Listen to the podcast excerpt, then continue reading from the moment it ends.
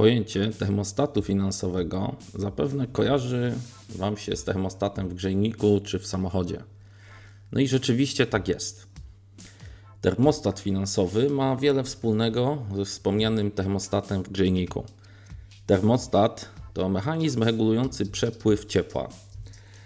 Kiedy dany podzespół jest zbyt chłodny, termostat włącza się i dzięki temu dopływa więcej ciepłej wody. Gdy temperatura odpowiednio wzrośnie, termostat odcina dalszy dopływ ciepłej wody. W ten sposób urządzenie utrzymuje pewną stałą, określoną temperaturę, którą ustawimy na termostacie. I podobnie jest z finansami i z tym, ile zarabiamy.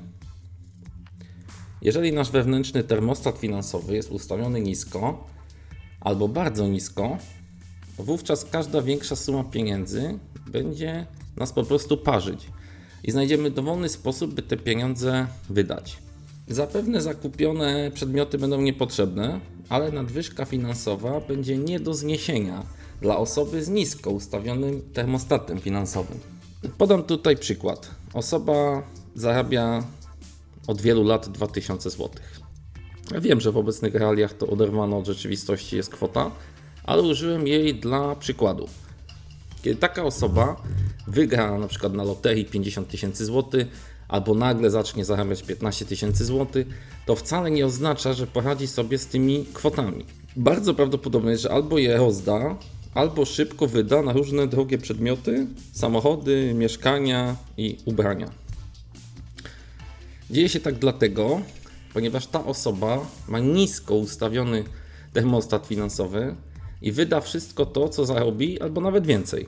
Znane są historie osób, które wygrały na loterii i po kilku latach wróciły do poziomu niskich zarobków, ponieważ wszystko wydały i przetraciły. Osoba z nisko ustawionym termostatem finansowym nie ma zbyt wielkich oczekiwań. Zadowala się w zasadzie każdą kwotą, yy, która wpływa na konto, a stan tego konta bardzo szybko ponownie zmierza do zera. Osoby takie żyją ponad stan i wydają więcej niż zarabiają. Kiedy brakuje im pieniędzy, pożyczają i dalej wydają. Generują w ten sposób debety i kredyty, które trzeba spłacać z odsetkami. Wydają więc wcześniej pieniądze, których nie mają, aby później oddać te swoje zarobione. W dodatku często wydają na rzeczy zbędne i niepotrzebne. Na przykład nowe torebki, lepsze samochody, nowe ubrania, sprzęt RTV itd. I teraz dla odmiany osoba z wysoko ustawionym termostatem finansowym postępuje inaczej. Nie czuje się niekomfortowo, kiedy posiada większe kwoty i nie czuje chęci do natychmiastowego wydania tych, tych pieniędzy. Osoba z wysoko ustawionym termostatem finansowym świetnie rozumie to, że można osiągnąć optimum. Nie trzeba wcale kupować rzeczy najdroższej ani najtańszej.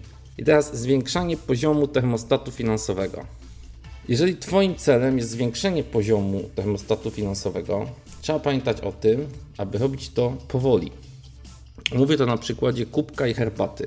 Jeżeli nasz kubek jest mały i nalejemy do niego za dużo herbaty, to część przeleje się, po prostu wyleje i niczego nie osiągniemy. Żeby móc nalać więcej herbaty do naczynia, potrzebujemy najpierw większego kubka.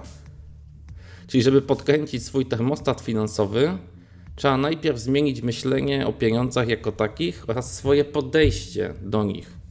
Dopiero regularnie praktykując odpowiednie podejście, i stosunek do, do pieniędzy, można odpowiednio powiększyć swoje naczynie, bardziej je napełnić, a co za tym idzie, ustawić wyżej termostat finansowy.